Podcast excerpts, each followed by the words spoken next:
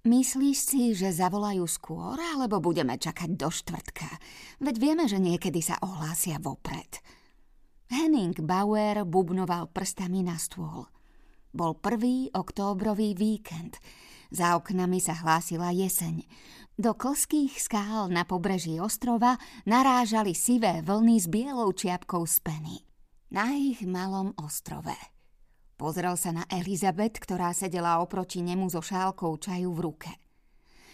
Už vieme, že som jeden z piatich, čo ešte zostali. Samozrejme to neznačí, že vyhrám. To mi nikto nezaručí. No ak je to pravda, zatiaľ mám 20-percentnú šancu. Prstami neprestajne nervózne bubnoval na stôl. Jeho manželka pomaly chlipkala čaj. Henning obdivoval jej pokoj. Keď išlo o jeho písanie, medzi nimi odjak živa fungovala svojská dynamika. On sa rozčuľoval, ona ho upokojovala. On váhal, ona mu dodávala istotu. Henning neprestával klepkať prstami, lebo očakával od nej odpoveď.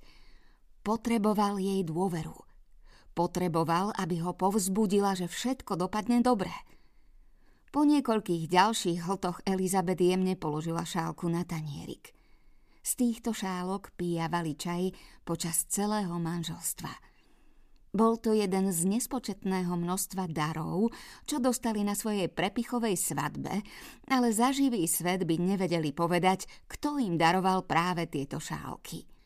Jedna z vln odrazu prerástla ostatné a vrhla kaskádu vody na panoramatické okno, čo zaberalo celú dlhšiu stranu domu. Morská soľ na ňom zanechávala viditeľné stopy a gazdiná Nancy mala čo robiť, keď sa ich pokúšala odstrániť.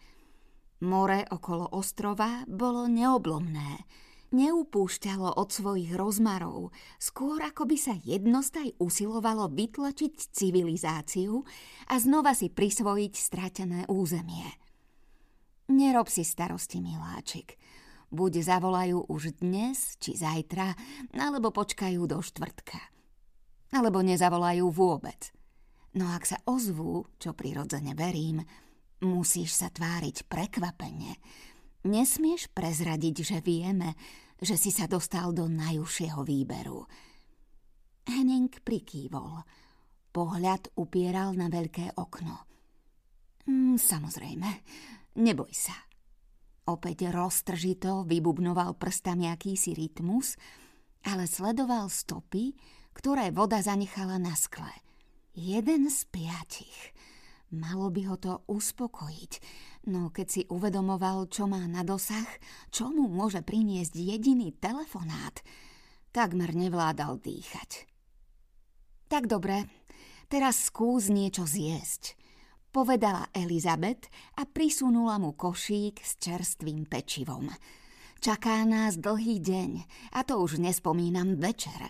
Nechcela by som, aby si o desiatej zaspal pri stole. Elizabeth sa strhla, keď na okná narazila výdatná sprška vody.